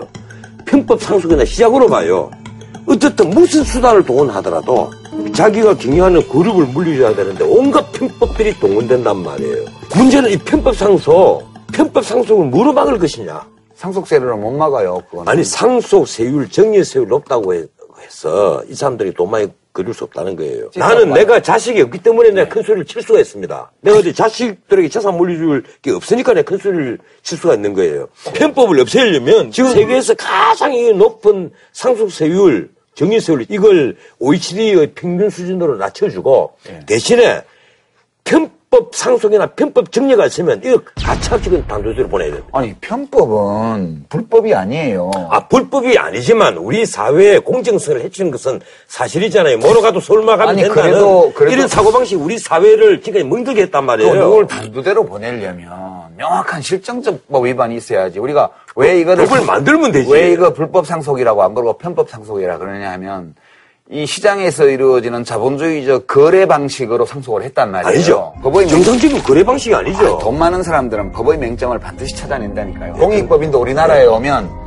강남의 귤을 강북에 옮겨 심으면 탱자가 된다는 중국 그 고사처럼 무슨 열국제에 나오시는 말씀을 지금 우리 공익법인 같은 것도 편법 상속으로 악용하고 있잖아요. 공익법인 있잖아요. 이거 때문에 이제 여야 간에 좀 이견도 있고 한데요. 뭐 대기업 어떤 뭐 지배구조 할때 무슨 뭐 재단 이래가지고 거기서 주식을 뭐 문화재단 뭐뭐 이런 이런 게 거. 있잖아요. 나중에 이제 괜히 상속세 50% 떼서 주식 반 없어지는 것보다는 문화재단에 반 갖다 놓는 게 낫거든. 아니 공익법인이 네. 공익법인으로 제대로 기능을 하면 네. 그런 문제가 하나도 없어요. 실제 보면요. 대기업들이 이제 이 어떻게 대기업이 출연을 한 예. 재단 중에 활용하고 있죠. 전혀 관여하지 않고 있는 재단도 많이 음. 있습니다. 그런데 이 공익재단이 공익재단으로서 활동을 하는 게 아니라 편법 상속의 일환으로서 예. 공익재단을 만든단 예, 말이에요. 재벌 오너의 아들이 재벌 총수가 되기 전부터 이미 그 문화재단의 의사결정권자로 있으면서 그 재단이 보유하고 있는 주식의 의- 의결권을 행사하잖아요. 근데 그거 하나만 우리가 문화재단 같으면 출연자가 그러면 그 재단에 전혀 개입하지 마라 이것만 요구할 수도 없는 거예요. 출연자가 이사장을 맡을 수도 있고 그 재단에 이사로 참석 참여할 수도 있고 전혀 이 간섭하지 않는 장학재단 같은 이 재단이 있을 수도 있고 있단 말이에요. 근데 그걸 단순히 출연자가 그게 이사장이다 아니다 이런 것을 판에 잣대로 해서 이것은 그러면 상속 편법 상속 아니냐 이렇게는 볼 수가 없는 겁니다. 내가 말하는 편법 상속을 하기 위해서 재단 법인 같은 걸 이용을 한다는 것은 또 다른 케이스예요. 나는 우리 사회에 그렇죠. 아니 우리 사회에 공적 자산으로서 어떤 기부 행위를 해서 재단에 기부를 하는 것은 나는 그거는 좋다고 봐요. 아니 변호사님 제가 예. 문화재단 만드는데 돈이 많아가지고 한 1조 원 출연해놓고 내 아들을 거기 이사장 시키면 그게 기부예요?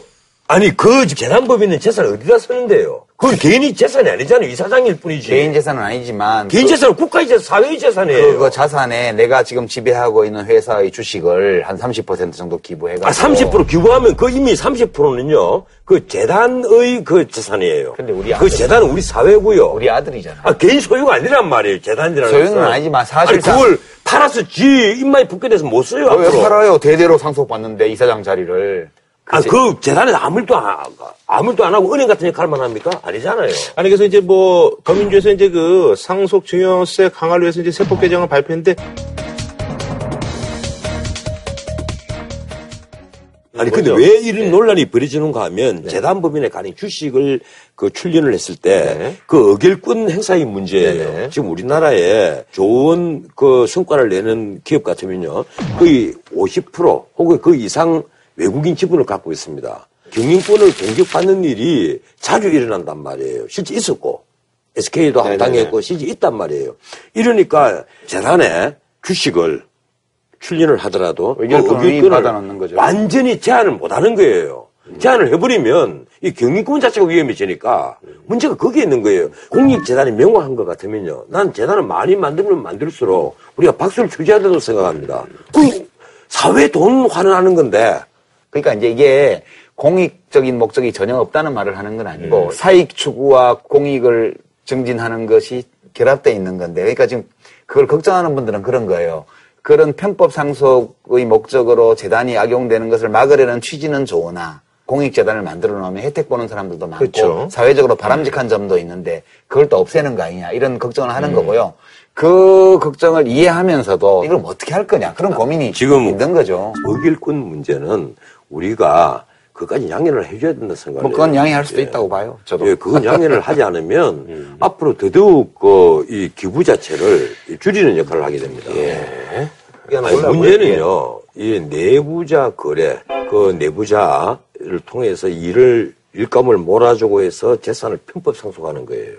지금까지 모든 재벌이 그런 어, 어, 과정을 많이 해왔단 말이에요. 그래서 그 규제법을 국회에서 지난 몇 년간 여러 가지를 만들려고 노력을 했잖아요. 근데 잘 안 막아져요. 아니, 왜냐하면 기준화법 자체가 이해충돌 방지를 쏙 빼버렸잖아요. 이런 거를 해놓으면 또 빠져나가고 이런 걸 하면 이게 톰과 제리 같은 거예요. 규제를 시- 신설을 하면 또 빠져나가는 이제 새끼를 또 만들고 그 새끼를 봉쇄하는 규제를 또 만들면 다른 새끼를 또 만들고 이렇게 해서 규제 당국과 규제를 피하려는 그런 자산가들 사이의 싸움이라는 건 톰과 제리의 싸움이라서 톰이 제리를 못 잡잖아요. 네. 예. 톰이 줍니까? 제리가 줍니까? 고양이가? 톰이죠. 아, 그 제리가 쥐. 결국 제리한테 다 당해요. 나중에. 근데 이 관상은 쥐상을 가진 사람이 부- 큰 부자가 되거나 그렇게 절부로다가. 숨겨놓잖아요. 여기는 예. 톰 관상이고 예, 톰. 저는 제리 거기- 관상. 저요? 아니에요. 저는 거기 그 톰과 제리. 불독관사. 불도 예. 자, 한 줄로 소좀 부탁드리겠습니다. 상속세 좀 내보고 싶다. 돈보다 더 귀한 것을 물려주십시오. 아, 좋은 얘기네요. 예. 자, 다음 순번째 그 폭스바겐 관련된 그런 소식인데요. 환경부로부터 인증 취소로 이제 판매 정지 처분을 받았다고 합니다. 소음과 배출가스 시험 서류를 위조해서 속임수 인증을 받은 폭스바겐에 정부가 또 한 번 대규모 인증 취소 처분을 내렸습니다. 환경부는 해당 차량 8만 3천 대 인증을 취소하고 같은 차종의 신차 판매를 중지시켰습니다. 그래서 준비한 이번 주제. 여기까지가 끝인가 보 폭스바겐 판매 정지 파문입니다. 이게 김광진 씨의 노래 편지. 자, 새로 한 대. 네, 나이 노래 잘 몰라요. 아, 잘 몰라요, 이 노래를. 우리 고등학교 선배인데 잘 몰라요, 이 노래를. 까지 흘리면서 부른 이 노래는 뭐잘 몰라요. 어쨌든 환경부가 어, 32개 차종에 대해서 인증 취소 처분을 내렸습니다. 그래서 폭스바겐이 한 우리나라에 한 30만 대 팔았는데 작년 11월 배출가스 저감 장치 조작으로 예. 12만 그때 12만 대. 500대 예. 그러니까 인증 취소가 됐어요. 네. 그리고 과징금이 141억이 음. 붙고 리콜 명령을 받습니다. 음. 그리고 올 8월 2일 날 네, 그? 조작 서류로 환경부에 인정받은 골프 등 32개 차종 80개 모델 네. 8만 3천 대가 네. 인증이 취소가 돼요. 네. 이 아우디, 폭스바겐, 그렇죠. 예, 그리고 벤트리까지. 네. 그리고 이 배출가스 승직서를 위조한 24개 차종 47개 모델 5만 7천 대가 178억 과징금을 받습니다. 음. 이 폭스바겐이 우리 보통 폭스바겐이라고 얘기해요. 네, 폭스바겐. 원래 독일어로는 폭스바겐이 국민차라는 뜻이에요. 음. 폴크라는 건 국민. 폴크스. 예. 바게는 차고. 바겐은 차고. 그래서 사실 독일 국민차잖아요. 번역하면. 그다음 독일 사람들 이럴 줄 몰랐어요. 솔직히 독일 사람들 매사에 좀 정확하고 음. 어 그리고 정직하고 그런 걸 우리 많이 들었잖아요. 네네. 근데 이렇게 독일의 최고 기업 중에 하나인데 여기에서 우리나라를 얼마나 띄엄띄엄 봤는지 이렇게 서류 조작 서류로 인증받고 내가 실망했어요. 예, 내가 이. 분노하는 이유는요. 딴 게 아닙니다. 미국 같은 데서는 이제 배출가스 저감 장치 조작이 들통이 네. 났잖아요. 과징금만 147억 달러, 이 16조 3천억입니다. 근데 우리는 과징금이 이다 합쳐갖고 319억이에요. 문제는 이번에 들통 난 것은요. 가짜 서류 올해서 붙여갖고 네. 가짜 서류 붙여갖고 그걸 다시 복사를 해가지고 우리 환경부에다 내면 우리 환경부에서는 눈 감고 통과 통과 통과 이래서 통과를 다 시켜줬단 말이에요. 이거 뭐 배출가스부터 시작해서 심지어 그 소음 예, 기준. 소음 기준부터 전부 다 다 가짜예요. 전부 다 엉터리란 말이에요. 자기들 하는 말은 뻔합니다. 이건 서류상 실수지. 뭐 이게 속이려고 속인 게 아니다. 이런 식의 뻔뻔한 얘기를 하는데 문제는요. 작년 11월 달에 그려놓고 12월 달에 또 엉터리 수를 또 넣었더라고요. 이 엉터리 수를 만들어서 넣어가지고 전부 다 팔아먹어서 이번에 취소된 것이 베스트 셀러 카드를 많습니다. A6도 있고 A4도 있고 그 이걸 어떻게 해야 될 거냐는 거예요. 근데 왜 열받으세요? 왜 열받는가 하면요. 예, 근데 우리 생각 한번 해보세요. 자동차가 아니고 전자파를 심하게 방출하는 텔레비전을 인증을 할 때 다 속이고 전자파 이게 방출 안 됩니다. 이래서 텔레비전을 팔았다라든지 어, 아니면 어, 시각청에 뭐 가짜 시험 충격서를 넣은 비타민제 있잖아요. 이걸 뭐 팔았다라든지 하면 어떻게 되겠어요? 환불 명령 내려야 되잖아요. 지금 회사 문 닫게 하고 감옥 보내고 환불 명령 내려야 된단 말이에요. 근데 이 차가 인증이 취소된 차예요. 인증 취소란 말은 무슨 말이에요? 이거 팔 수 없는 상품이 아니다고 해서 상품으로 도장 찍어준 걸 취소를 한 거예요. 그래서 지금 소비자들 중에서는 많은 사람들이 환불 명령을 해라.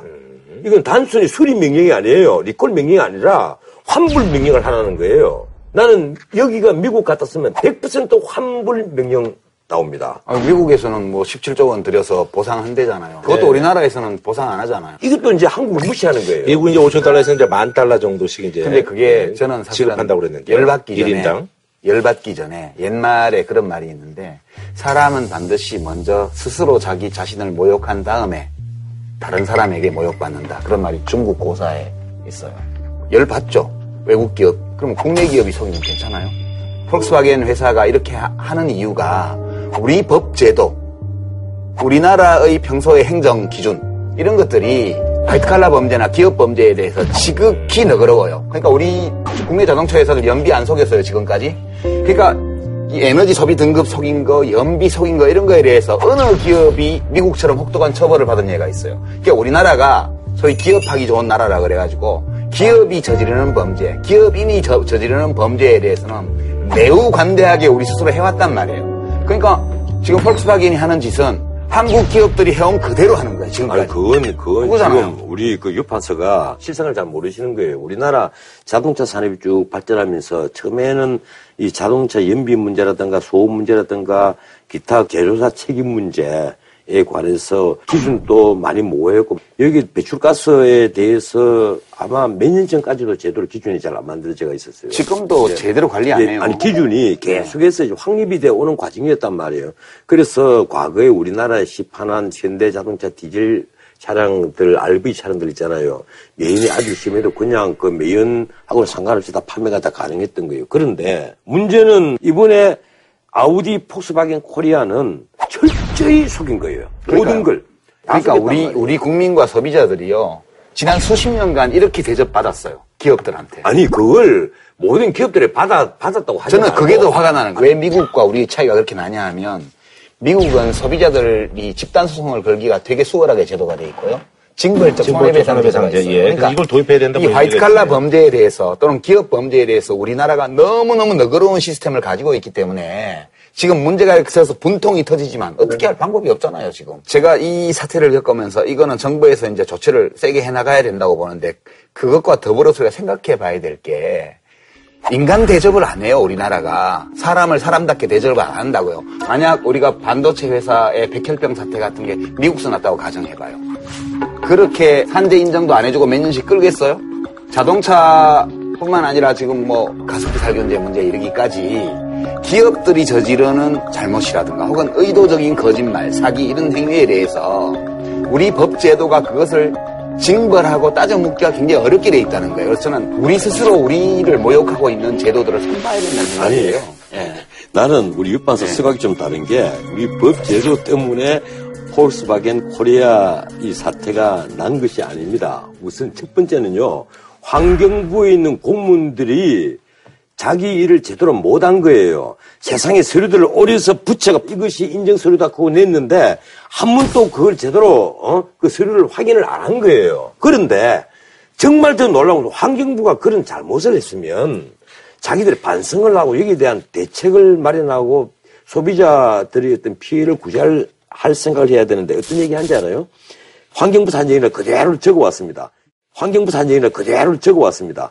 인정 취소 차량 구매자가 운행 정지를 당하거나 중고차 거래에 불이익을 받지 않는다.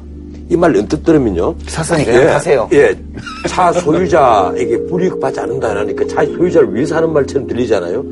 100% 아우디 폭스바겐 위한 얘기잖아요. 예? 거기다가 아우디 폭스바겐도 맞장구를 칩니다. 환경부 인증 취소는 고객 보유 차량의 운행과 보증 수리에 아무런 영향이 없다. 이게 무슨 말이에요? 인증 취소가 되면 내가 보기에는 전부 운행 정지식이고 환불 명예 해줘야 돼요. 기간 딱 정해서. 좀 말이 앞뒤가 안 맞는 그런 얘기를. 아니 인정 취소를 했는데 다 이런 게 이제 국내 자동차 회사들한테 해주던 예우예요, 이게. 똑같이 해주는 거예요, 지금. 우리 생각을 해봐야 돼요. 국내 소비자들이 왜 독일 차를 그렇게 샀을까? 그 심리에는 지금까지 50년 동안 1970년대 초반부터 시작해서 한국의 자동차 기업을 발전시키는 과정에서 소비자들이 어마어마한 착취를 당했다, 지금까지. 미국 수출 가격하고 국내 시판 가격 차이하며 등등. 그러니까 그렇게까지 밀어줬는데 지금 하고 있는 꼴을 봐라. 그냥 뭐 때문에 계속 국산품 애용을 해야 되냐. 나 돈도 좀 있고 그러니까 그냥 독일차 좋은 거 탈래. 이렇게 해서 이렇게 많이 팔린 거 아니에요. 반성 좀 해야 되고요. 그 다음에 환경당국과 이런 데들은 할 수 있는 법적인 최대한의 조처를 해야 되고요. 아, 폭스바겐은 그러면 앞으로 어떻게 되는 거예요? 그나마 이제 7월 28일 날부터 새로운 과징금이 적용이 되니까 그 전에 딱 수도를 판매를. 딱 네. 수도를 했단 말이에요. 그런데 과연 그럴까? 난 안 그럴 거라고 봐요. 앞으로 이게 폭스바겐 아우디가 절대로 우리나라에서 못 떠납니다. 안 떠납니다. 뭐 자기들도 시장에서 출시하지 않겠다 이랬는데 이러니까 언론 플레이를 막 했더라고. 자기들은 핑계를 그 핑계를 대요 딜러하고 수리센터 하는 거 있잖아요. 이거 총기 한 2만 명 된다. 이 2만 명의 생계를 어떻게 될 것이냐 하고 막 난리를 쳐요. 근데 그게 안 되란 말이에요. 내가 보기로는 오히려 소송 쪽으로 가지 않을까. 왜 그런가 하면 여기 들려온 차들이 너무 많은데다가 폭스바겐뿐 아니라 아우디 3분들이 집단적으로 좀 소송을 하고 있잖아요. 여기에 대해서 판결이 앞으로 어떻게 나올지를 모르는 거예요. 이러니까 얘들 속마음은 소송을 하고 가처분 넣지 않습니까? 이 집행정지 가처분 넣으면 아마 판사가 또 어, 가처분 인용해 줄 겁니다. 그러면 차는 판단 말이에요. 근데 이 재판이 얼마 끌겠어요? 대부분까지 가면 2년, 3년 겁니다. 3년 끌면 판매액은 엄청날 거란 말이에요. 과징금은 정말 세 발이 핍니다. 세발이 필요 그거 뭐 푼돈이에요. 그래서 나는 지금의 환경부가 대우각성을 해서 환경부 장관이 그 자기 힘으로 안 되면 국무총리가 더 안 되면 대통령이 나서야 된다고 봐요. 아니 4대강 수질도 못 지키는 환경부가 뭐 이게 자동차. 배기가스는 아니, 지키겠어요? 이걸 제대로 해야만 우리나라 기업뿐 아니고 한국의 물건을 파는 전 세계 기업이 한국을 나쁘지 않죠. 찬성. 예, 알겠습니다. 자, 한 줄로 평좀 부탁드리겠습니다. 정부가 뻔때를 안 보이면 국민들이라도 뻔때 보여줘야 된다? 그러면 행복할 거예요. 무릇 악마란 소리를 들어서는 안 됩니다. 폭소하게 그러지 마십시오. 예. 자, 저희는 다음 주에 찾아뵙도록 하겠습니다. 자격증 패스할 땐 이패스 코리아에서 백화점 상품권을 한우 특등심 한 가지만 싸게 파는 명인 등심에서 문화 상품권을 드립니다. JTBC